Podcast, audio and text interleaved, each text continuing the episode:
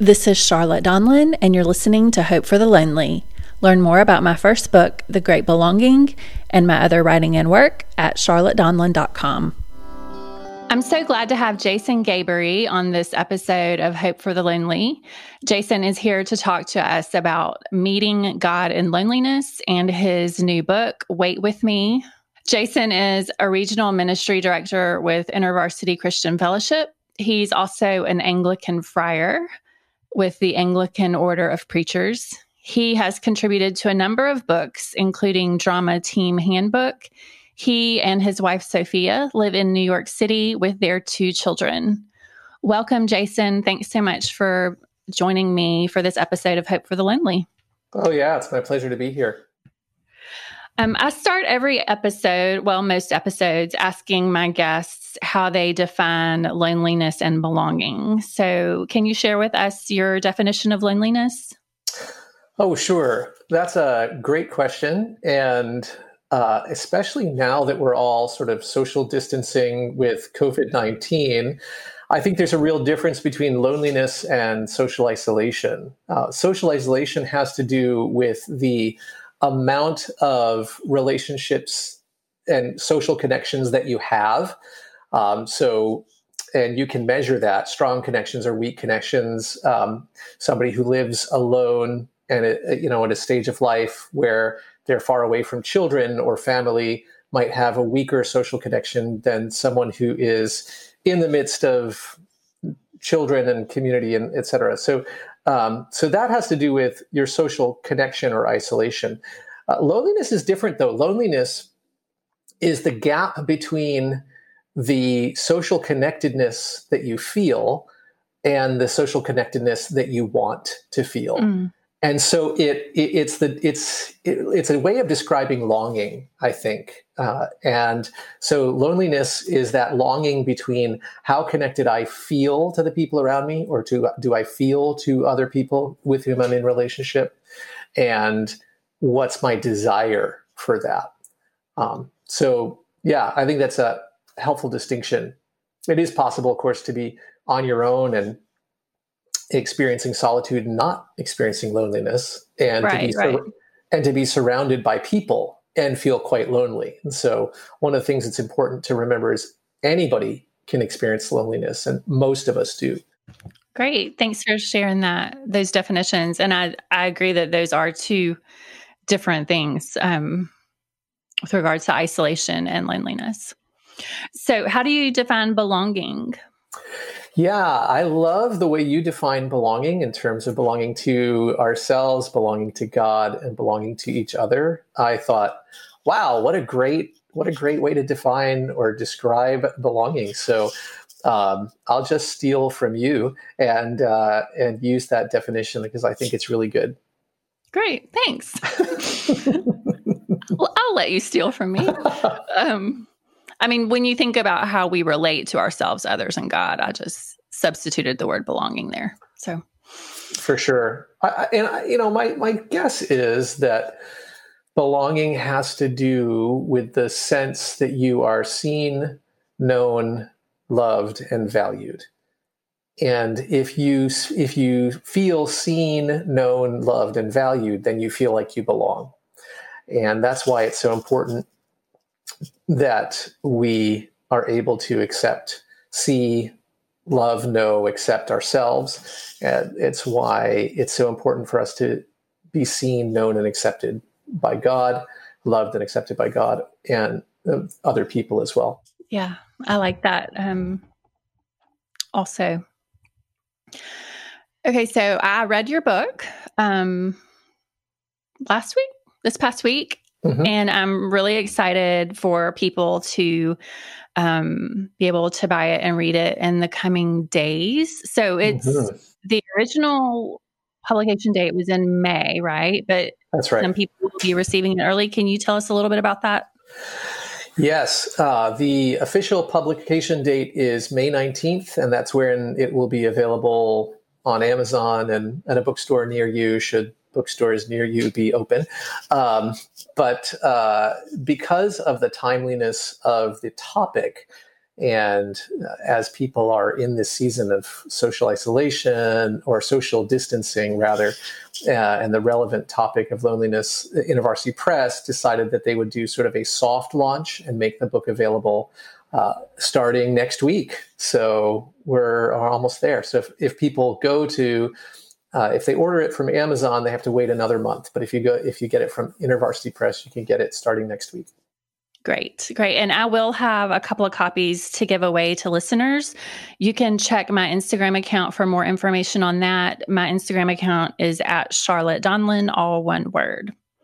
And again, the title of his book is Wait With Me Meeting God in Loneliness. And um, I, I really appreciate your approach to the topics um, that you wrote about. And I appreciate how you incorporate um, scripture and direct your readers to turn to um, God's word while exploring the topics of loneliness. Um, I think that's probably my favorite um, thing about your book is that it helped me connect um, with the truths of God with regard to my experiences of loneliness and to you know different stories from the bible and and that kind of thing so hmm. thank you oh yeah i'm glad you read it and yeah enjoyed it so, in an early chapter, you write about the pressure to perform and succeed and how that affects our sense of loneliness. Um, I have personally heard a lot of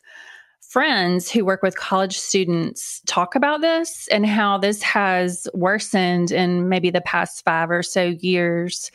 Um, can you describe how you've seen this play out in some of the college students that you've worked with? And do you have any specific examples you can share of what this looks like, um, like a real life example of that?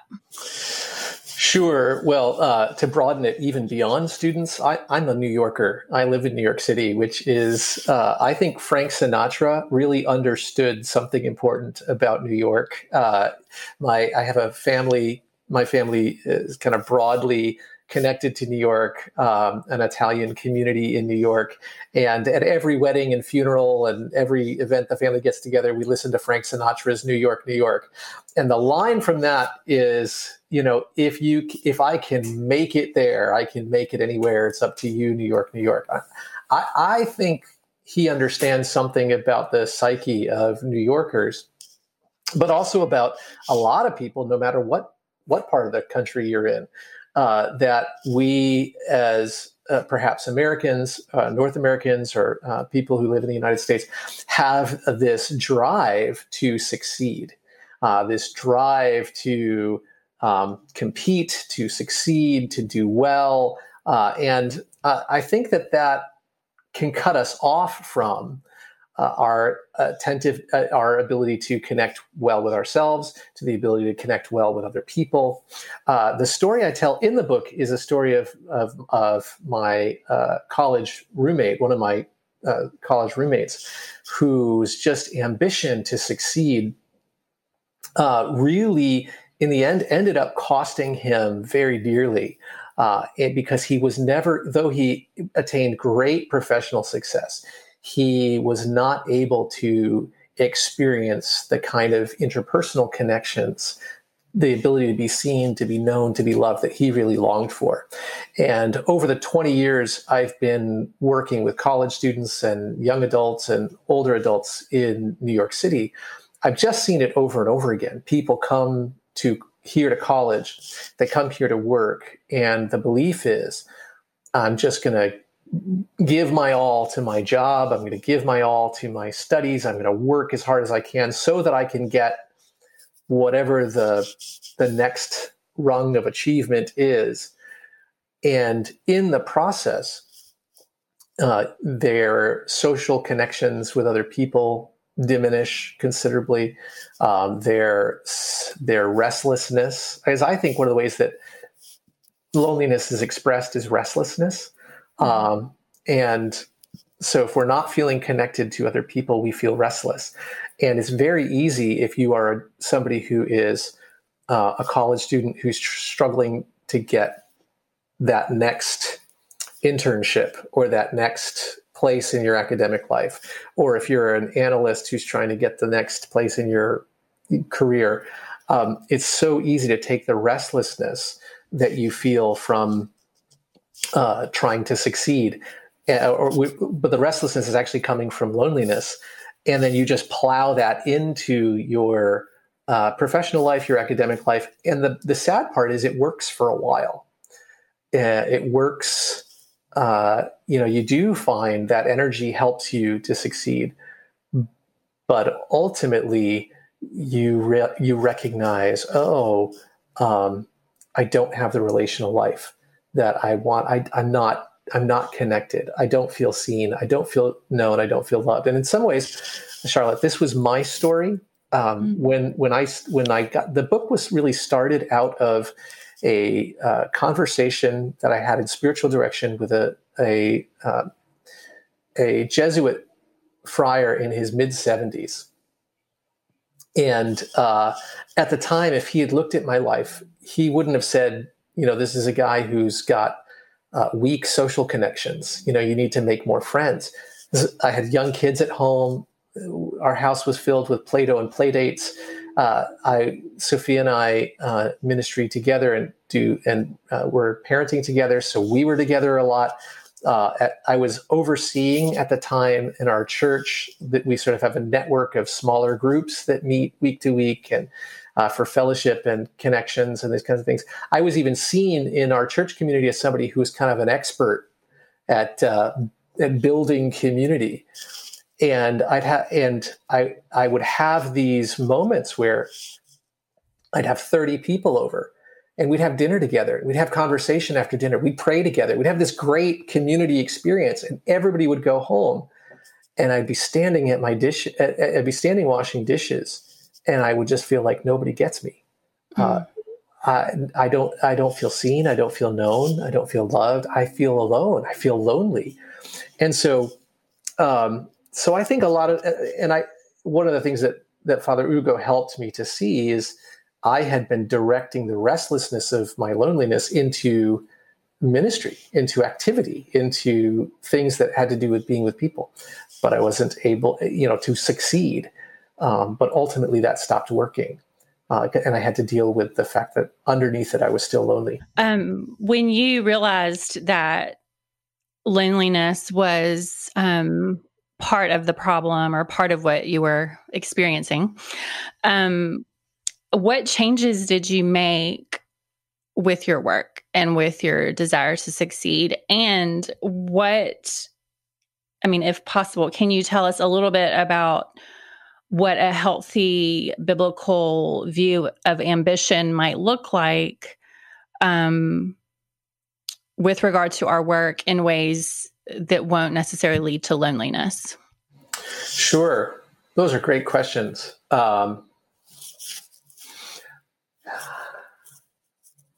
So I think what I'm trying to do in the book is I'm trying to, and what happened for me in this process was I started looking at my loneliness instead of looking at it as something to overcome. I started looking to it as a context in which to know God. And, and this is really important to me because if you press me, if you say, Jason, what's really important to Jason, really, all the way down, uh, the clearest I can get to what really makes me tick is a deep desire to know God and then to live in, in such a way that other I can help other people to know God. And that's what's important to me all the way down. And so what I discovered was that loneliness, uh, this loneliness that I was experiencing, became instead of something to try to overcome or something to um, to avoid.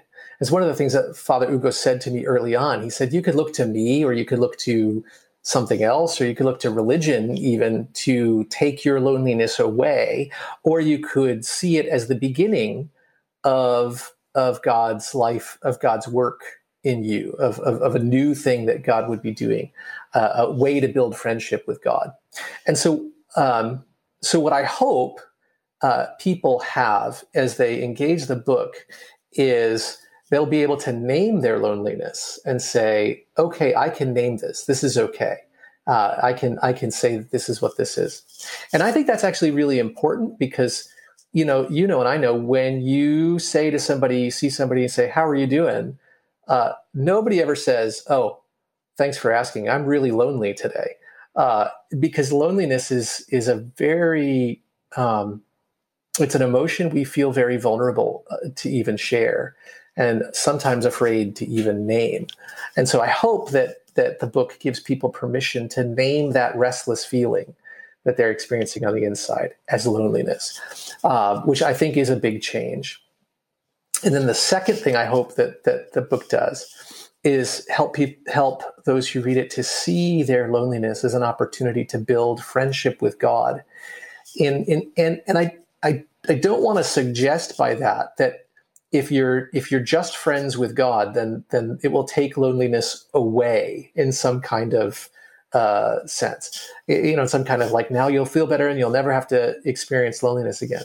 But rather to say, um, I named this as loneliness, and I see how I can use this loneliness to bring me into uh, a primary relationship you know, as you talk about belonging, belonging to yourself, belonging to God, belonging to others, you could use loneliness as a way to drive you towards belonging to God and belonging to yourself and ultimately belonging to others. And, and so, some practical ways to do that with ambition, for example, is uh, I don't I don't think it's wrong to be am- ambitious uh, uh, the character that we that look at in this story of Scripture, uh, in that chapter around ambition, is the character of Jacob. And uh, Jacob's name literally means grabber. Uh, and it's this kind of this fascinating story because Jacob spends most of his life trying to grab after things that will make him feel secure. So he grabs after his brother's birthright. He grabs after his brother's blessing. He grabs after uh, the women he wants when he, you know, in exile. He grabs after uh, the best possible uh, wages and, you know, acquiring wealth and family. And then at the kind of the pivotal moment in Jacob's story, the transformational moment, he he's the thing that he's grabbing onto is this mysterious uh, divine visitor in the middle of the night. And finally, for the first time in Jacob's life, he's taking all of that ambition, all of that desire, uh, all of that drive, and he's he's u- he's using it to really grapple with and wrestle with the presence of God. And I think that that is that that's the transformative moment for him. His name gets changed he ends up spending the rest of his life with a limp. But he goes from being somebody whose orientation in the world is primarily about grasping and grabbing to one whose whose final actions and actions uh, in the rest second part of his life second half of life are about blessing or moving towards being a blessing to other people and so um, so i think uh, you can find uh, you, one can uh, be ambitious in various parts of life. The encouragement in the book is to bring that ambition into your friendship with God, to bring that drive and to interrogate it a little bit. Uh, what is it that you're real that's really driving you? Uh, for for some for some of us, um, well, like like for me, let's just you know, for for in my story, I realized in the process uh, with my own ambition, the thing I was really hungry for was a dad who would say, I'm proud of you. And if you are hungry for that and longing for that and driven by that, it will dr- it will it will drive you to the end of yourself. Um, and and but then to discover, oh, that's what I really want is that something I can get from from my earthly dad? I, maybe, maybe not. Is that something I can get in my life with God? Yes, I can get that. Okay, now I'm I I understand myself a little bit more. I understand my life with God a little bit more. I'm free to I still have energy, but I'm free to approach my work uh, without that same kind of need. That's probably yes. a long answer to your question, but no, that's a great. I appreciate that, and I really loved that um, that chapter with Jacob's story, and it it makes me think about my own um, vocation as a writer and spiritual director, and um, I think a lot of writers struggle with, you know, what what is okay with regard to success, like what what is okay? Like is it okay to be ambitious and to want to get a book deal and publish a book and like people buy the book and read it? Like is that a good thing or is that a bad thing? And you know especially for christians and um so it made me think about that a lot and how i think one thing that drives me to write is my sense of differentness which now i know that is one way i experience loneliness. And I have looking back, I can see how writing has been in the past and probably I'll struggle with it in the future is me grasping for some kind of connection through my writing. But if I think about um, how my loneliness and that desire for not being different or fe- being seen in my differentness, how God meets me in that and God sees me and even though I may feel different from all these other kind of people or whatever, God sees me and knows me. And and I totally relate with how like when I am resting in that place, I see my writing as and the things I write as something that might be able to help others or it might be able to bless other people or they might be able to read it and be like yeah i feel the same way like now i don't feel as different and so it does take away that sense of grasping when i rest in God meeting me in my loneliness. So I love that. I love that example with Jacob, and I definitely relate to it um, in that one way, at least. um, okay, another chapter that I liked a lot was um, where you wrote about Elijah's experiences of loneliness.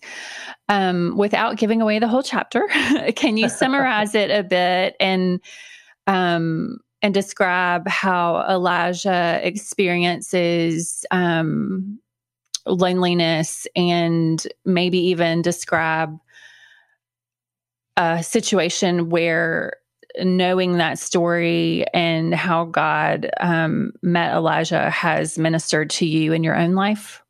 Hmm. Yeah. Sure. Giving away, not giving away the whole chapter. Um, is is challenging. Oh, well, I I I really lean I lean on the words of uh, Ron Rolheiser, who's a, a, spiritual writer that I really just appreciate. He talks about restlessness as loneliness, and um, and uh, and there's this. He describes it as this kind of desire for more of everything. Uh, it's just you know, and uh, so in the story of Elijah, you have this incredible. Um, th- there's all kinds of layers of this story that I think are relevant for today. There's there's a deep sort of political drama that's being played out between Elijah and the king and queen, uh, and there's this sort of Elijah appears in this story as this you know, kind of anti anti kingly, you know, sort of authority who speaks for God and is really bold and is in is sort of uh, ready to confront the the powers that be. I mean, he's he's sort of a you know he's he's sort of an activist and he's sort of a a uh, a, holy man sort of mixed together. And there's this kind of powerful personality that that he has. Uh, and yet, uh, after his greatest victory, and uh, he, you know, he's he. There's been this drought because uh, Elijah said, you know, this it's not going to rain. He, there's this whole context and reason why the rain is really important, which has to do with the the uh, the God that he's kind of the god the gods and the political systems that are in play. But anyway, uh, so there's been this drought, and he has this showdown with these other prophets, the prophets of this other god, and he wins. You know, he's one prophet against 300 prophets, and the the um, the contest, the showdown is decisive. Elijah wins the day. And not only does Elijah win the day, the prophets are destroyed, the, you know, and the, the, the nation looks like it's going to return to its God. And, and no sooner has this happened, but then the rains come. And, you know, it seems like everything's going to be great. But then uh, the very next, very next part of the story is uh, Elijah gets a threat from the queen that the, the queen wants to put him to death. And he becomes despondent and totally depressed and you know kind of flees for his life into the desert it's really interesting because you know I, when i was growing up or heard these stories when i was younger kind of in, in faith I, I, sort of would think of elijah as a superhero type you know he's kind of like this this um, person who gets to do all this cool stuff for god and seems to know god in this really unique way. Uh, but it's it's strange to me how could why is it that someone who was so bold so combative so confrontational calling the whole kingdom to uh, turn back to god could become despondent over one threat. And it made me start to wonder like what what's going on under the surface of elijah's life that one threat can undo him? And it helped me to see there's this underneath Elijah's uh, kind of boldness, there is this restlessness, uh, this this thing that is driving him, uh, that that is unable to deal with and to to absorb this sort of this piece of resistance. And it, suddenly, as Elijah then running away takes this trip into the desert, and you see his despondency, which is, of course, the other side of his grandiosity. Uh, you see his his self pity, uh, which is uh, kind of the other side of his pride. You see this um, this restlessness for uh, that he seems to have to try to want to control the, his environment and uh, and to ex- exert power and and dominance and you know control his control the outcomes uh, and uh, and that gets that gets revealed uh, in this very quiet journey that he goes on into the wilderness. And um, and so he it, it's this really kind of beautiful thing. And at the end the thing that elijah has to do is he has to listen. Uh, he has to listen deeply uh, to what the, the scriptures describe as the, the sound of sheer silence you know and, and and the lord appears to elijah he appears to him not there's an earthquake but the lord's not in the earthquake there's a fire the Lord's not in the fire. There's the sound of wind, mighty rushing wind. All the Lord is not in the wind.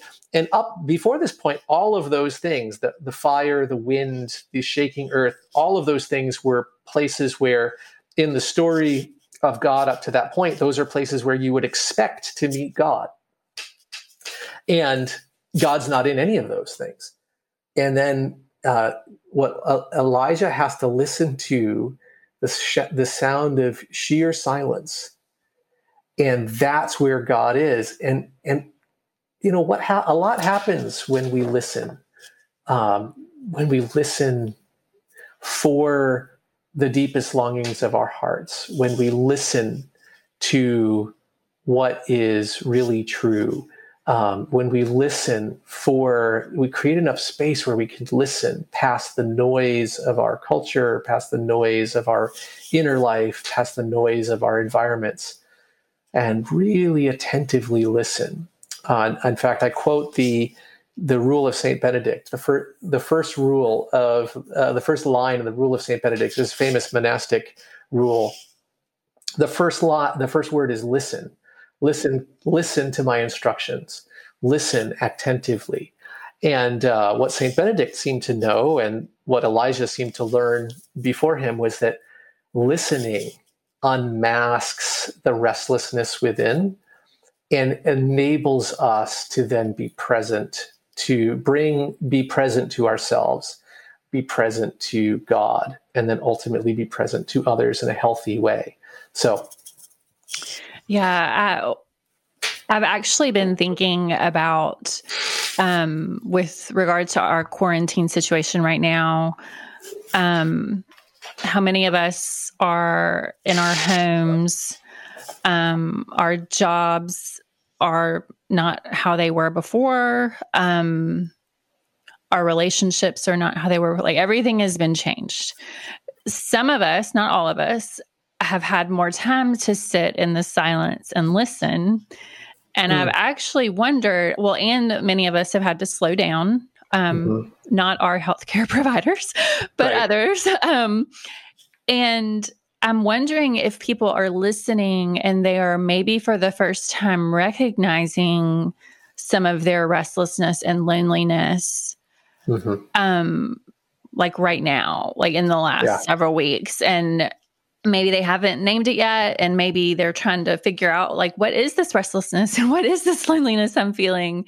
Um, so, do you have any thoughts on that? On like how all of this might be playing out right now in our current situation? Oh yeah, I love that question. It's a great question because um, I absolutely think it's true.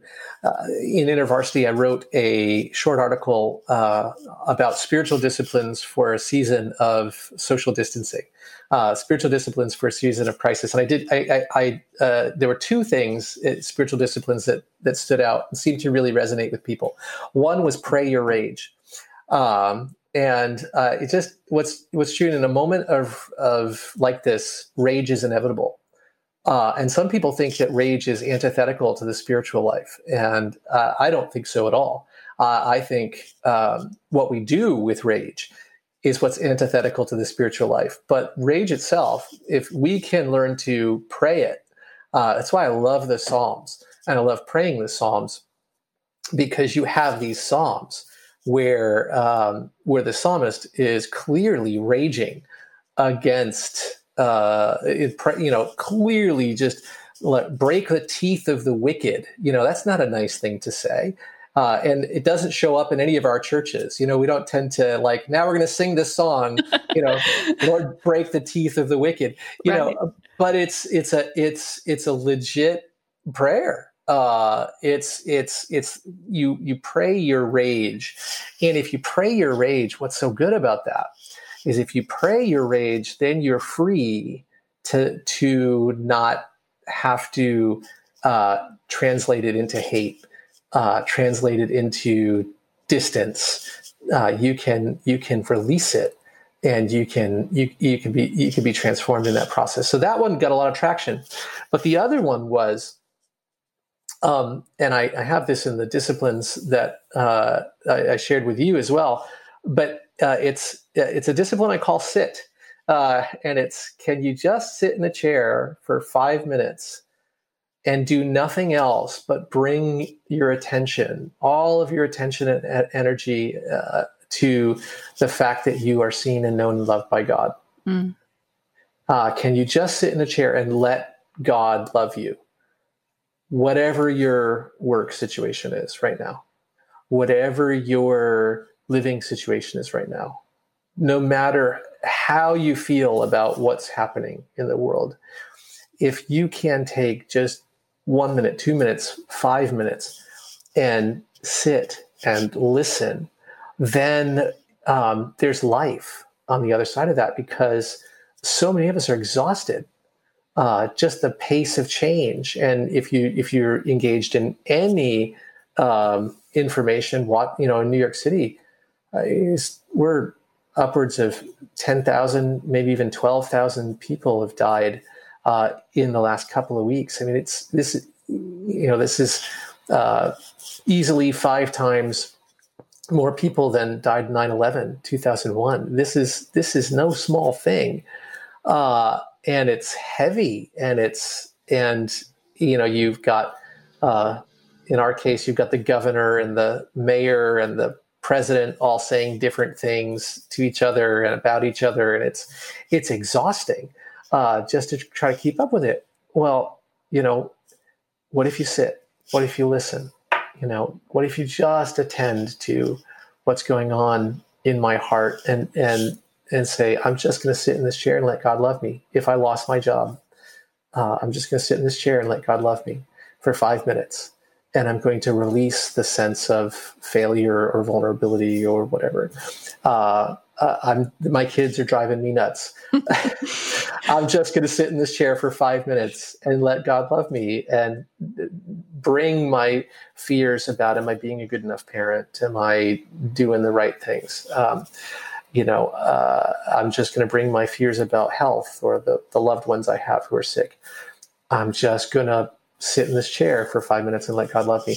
And you see, just even doing that um, in, increases your capacity to uh, be present to yourself, be present to God, and be present to other people. So, so uh, those two things really been valuable uh, in this time, especially.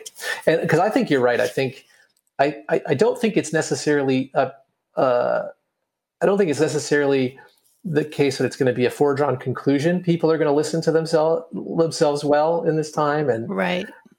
But I think there's huge opportunity. Yeah, and one thing I thought about while you were describing those two spiritual practices um, praying our rage and sitting for five minutes. Um, it's something that we can all do, even if we disagree with each other, even if we feel lonely, even if we aren't, we don't feel lonely. Um, if we are Republicans or Democrats or something else, like it, it, I feel like these spiritual practices might help us belong to each other more. Mm. Um, does that make sense? Like if we're all yeah. able to pray our rage mm-hmm. instead of tweeting it, or in my case, emailing my dad about it and mm-hmm. arguing with him about different things. Um, you know, if I imagine my dad and I both praying our rage, like that connects us and it helps me feel less isolated from him or less, you know, not as different from him um, these are things that we all have in common. These are things that can be good and true and beneficial for all of us. Yeah. Yeah, I think you're right. Absolutely. Um, and along with the benefits of that those practices bring us um, with regard to our relationship with God, also and each other and ourselves. Okay, so in your book, you talk about a few different desert experiences and how we are transformed by those. Um, I really appreciate how you um, show this in scripture and how God transforms people in the midst of their desolation.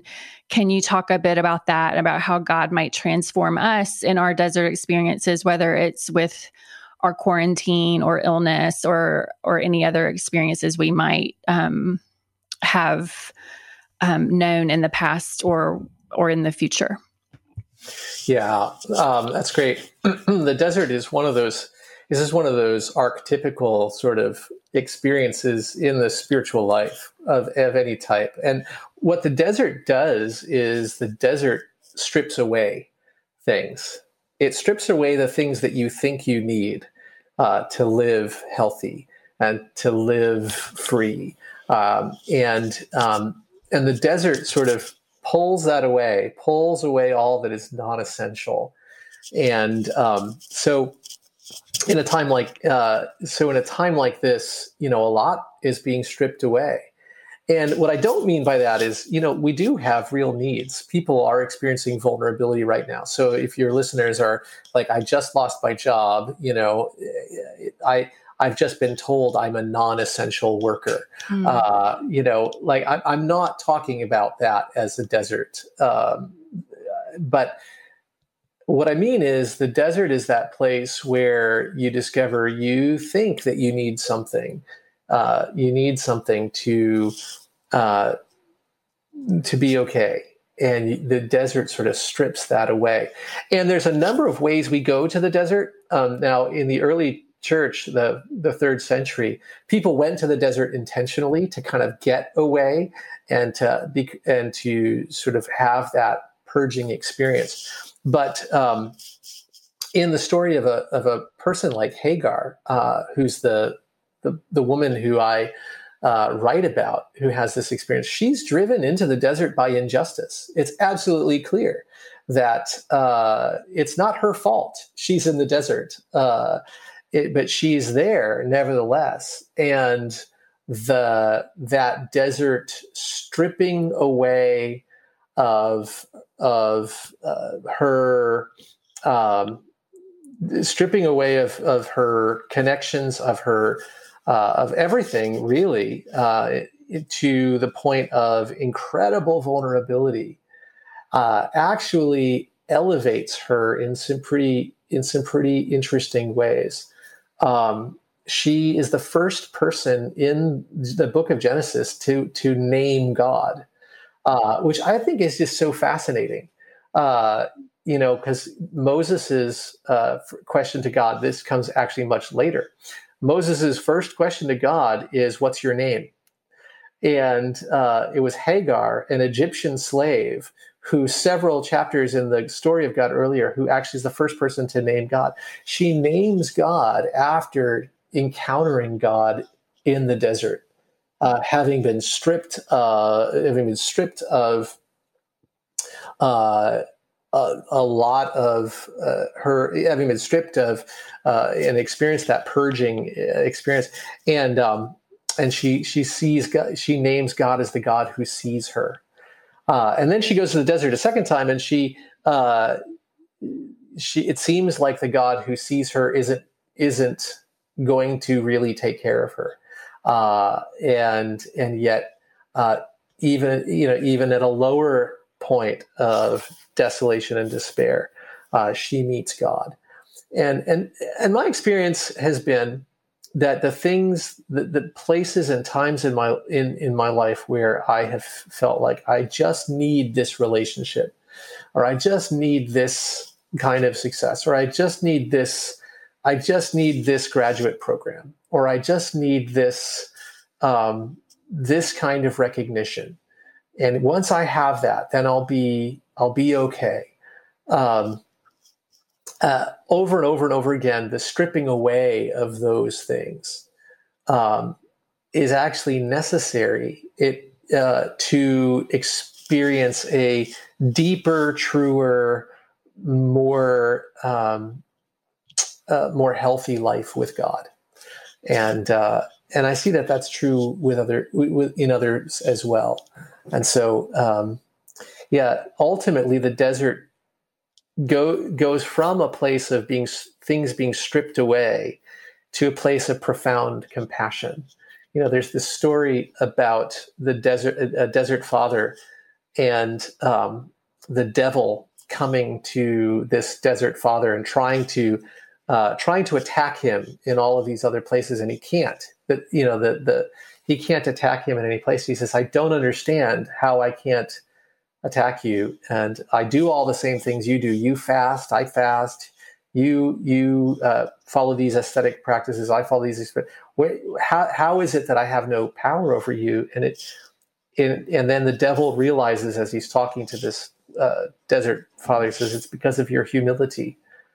It's because it's because the the desert has stripped you of has stripped this this person of his pride uh, has stripped this person of his need to assert himself, uh, to win the argument, to win the day, to uh, be perceived as holy, uh, whatever it is. And because of that, then this desert tradition is known for its being, it's known for cultivating uh, a community of people who were able to love with extraordinary gener- generosity. Uh, because when you are when you are bound up in in yourself, uh, trying to pursue what you think you need, you don't have the time or the space or the mental energy to love freely, to love well. Um, but when you are purged, when you are when the desert kind of strips away that stuff, um, we we then become more free to love. And I think that was part of uh, that was part of Father Ugo's uh, kind of secret kind of uh, agenda with me uh, in the process uh, that I write about in the book is discovering compassion uh, in the process of learning to take loneliness to into as a context for a friendship with God as, as a discovery of compassion, compassion for myself, compassion for God, and, and ultimately compassion for other people as well. Yeah, yeah. And I can imagine um, when we, or even I've experienced, like when we have more compassion for ourselves and other people and God, we're less lonely because we're able to engage each other um, from a place of wholeness and from a place of love. Um, so, yeah, I, really like that connection between c- compassion and loneliness. Um, okay, so you talk a bit about social media in your book. Um, can you tell us a bit about the connections between loneliness and social media use? Sure. Um, oh, well, what I do is, is just report the and this, this is one of those things that's hotly debated, right? Uh, and, and it's sort of one of those things: is social media making us more lonely? Um, and I think the answer is a qualitative yes, is, is kind of a qualified yes, but yes, it is. Uh, but some people uh, are able to actually build healthy relationships and community and connection over social media. So it is possible, but to, to use social media in a healthy way. But what we often overlook is the fact that um, that our technology is increasingly uh, manufactured according to what's called persuasive design. Uh, and um, Dr. Benjamin Fogg and others uh, are are working diligently to design machines that can change how we think and how we behave and can do it faster than we can adapt to it. So um, when someone, when a teenager, when a when an uh, older adult uh, has a need to ch- touch their phone every few minutes, uh, has a buzz and they can't not look at their phone. Um, we, are not using and, and we experience you know kind of screen addiction. When that's happening we are using the technology the way it was designed. Uh, and so there are some studies that show you you um, jonathan hari in his book uh, lost connections talks about how uh, depression, loneliness, and anxiety travel together. And so you, you, can look at this social anxiety, uh, depression, uh, loneliness, they kind of hang out in the same quadrant of our experience together. And uh, if you look at the trends of people who self report uh, experiences of depression, loneliness, and anxiety, there's an incredible uptick uh, after 2008 and what happened in 2008 that would cause such an uptick? Uh, well, 2008 was the year that the iPhone uh, became widely distributed, widely available. And what you're, what you can now that doesn't prove correlate. It doesn't prove causation. The iPhone didn't make us lonely, but uh, uh, the the the cur- when the curve that self-reporting isolation, lon- loneliness and depression, social anxiety, is following almost precisely the curve of the distribution chart of the iPhone, then uh, there's something in this technology that's worth uh, some thoughtful resistance. Um, and so, and so, I think it is. I think it is very possible for us to um, I think it's very possible for for some people to use this, and all of us use this these tools. But I think we need to use them aware that that they're designed to make us addicted. Uh, they're designed to make us anxious. uh, I mean, because that's part of how addiction works is this kind of dop- dopamine cycle in our brains that uh, we have a pleasure and then we it goes away and then we look back to the thing that gave us this pleasure before because we start to feel anxious uh, when that goes away. And that's baked in uh, to the way this technology is designed. And so uh, so we need to be and it's especially hard now because everything our whole our whole relational life is mediated online now. Uh, so we are we are especially vulnerable to types of um, to types of depression, anxiety, and loneliness uh, that are uh, f- that are correlated to the way our technology has been designed. And I just think we need to be aware of that. Yeah, I love that point. Um, and maybe that might be one of the delineating factors of whether I'm able to um, use social media in a way that doesn't make me lonelier or use it in a way that does make me lonelier is am I using it the way it was designed? And my goal would be to not use it the way it's designed, right? because that's where they're wanting us to be addicted and get in that dopamine loop.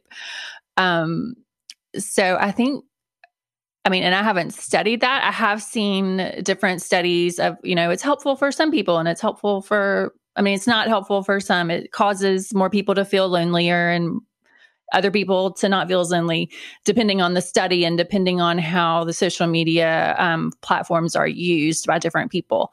But that point right there might be something worth um, someone researching of where is loneliness happening more with social media when we are using technology the way it was designed and it I mean, I imagine most of us are using it the way it's designed. It takes a lot of effort and energy and intentionality to not use it the way it's designed, right? Right. right. Um, and I mean, even with my experiences with social media, I enjoy it. I I find great essays that I never would have read on Twitter if I wasn't on Twitter in that moment, in that second, and seeing that person post that one essay. Um, or I connect with someone who I might not have ever had a conversation with. Um, so I, I'm torn with it. And then as a writer, you know, my publisher wants me on social media. I'm I'm tempted to like throw it all away and never do it again. Um, but it's not an option. And then, like you said, um, they've woven it into some very necessary things. Like I'm part of a writing group, and the only way, or a writers guild, and the only way we are able to communicate right now is through a Facebook group, a private Facebook group. So, yeah, it's it's complicated. but I agree with you. I do think social media and technology has worsened the loneliness crisis or or whatever has helped create what we face now um, with the story, loneliness. The story I tell in the book is a story of addiction. And so we were at a conference with a group of students and we asked them to put their phones in a box for three hours. And you just watched students like think you you're kidding me. Like you I, I, can't. I can't do this. Like, what, what, what? do you mean? Put my put my phone away for three hours? And you just watch the anxiety go up, and then you watched how people, um, you know, how people reported after that time of having their phones, you know, in a safe location, just away from them for a period of time, uh, and how they responded to it. So it was just really fascinating. So yeah, we all are we are all addicted. I think we need to assume that we're all addicted, and um, I I'm not a luddite in the sense of let's let's you know break it all up. Is at one level we have to use it, but I, I do think there's something lurking here that we need to be very conscious of. Yeah. Um, so I agree. but I I have no idea like what that I mean I, I I have some ideas of what that looks like and I try to actually practice some of those things. Um and I think that's part of why it's so complicated is because it the solution is probably more um, unique to each individual to a certain degree and something that we need to you know pray about and know what we are what our own tendencies are. And it's not like we can necessarily read a book about you know 10 ways to use social media so you don't get lonely or lonelier um, because those 10 ways might be different depending on who you are you know Absolutely. So, I mean, I wish everything was black and white with lists of questions. I mean, lists of answers that will solve all of our problems and answer all of our questions, but Absolutely. It's not always how it works. Absolutely. Um, okay, well, I really appreciate you um, talking with us about loneliness and your book called Wait With Me Meeting God in. Loneliness. Do you have anything else that you would like to share about the book or loneliness or belonging that we have not talked about yet? Sure. Um, maybe two things. One is that uh, I I put together a a almost two page, maybe one and a half page document uh, for you and for your listeners uh, of spiritual practices in seasons of loneliness. And so, if uh, for folks who are interested in that, they can um, they can maybe you could put that in the show notes or something, yeah. Uh, so that people can have access to that and try some of the things that um, that uh, I'm recommending there. That I should mention those those spiritual practices aren't uh, directly in the book, so they are they're sort of uh, uh supportive to the book uh, as well. Uh, but just, but I, I hope that they, I, I, believe that they will be helpful for anybody, particularly in this time of social distancing uh, and some simple spiritual practices to help us be more uh, attuned with, uh, more attentive to ourselves, more attentive to one another, more attentive to God, which I think could be really valuable. Uh, the other thing that I'd love to just say is, you know, wait with me. It, it, was such a joy to write. It's been such a, this whole process has been an incredible joy. And my hope is that Wait with Me will help people who are aware of some of of some inner restlessness, uh, whether they call it, you know, social anxiety or or depression or or sadness or or loneliness. Uh, my hope is that this book will give people courage to name their experiences loneliness, and then the ability to use that disorienting circumstances to connect them to life with God uh, and to experience life with God. I, I believe to my toes that uh, the truest thing about every single person is that they are seen, known, and loved by God. Uh, and that's the truest thing about you. It's the truest thing about me. And uh, I think as we begin to know that and experience that, uh, we can we can develop genuine friendship with God which is liberating uh, and enables us to accept ourselves, uh, love ourselves, and love other people well.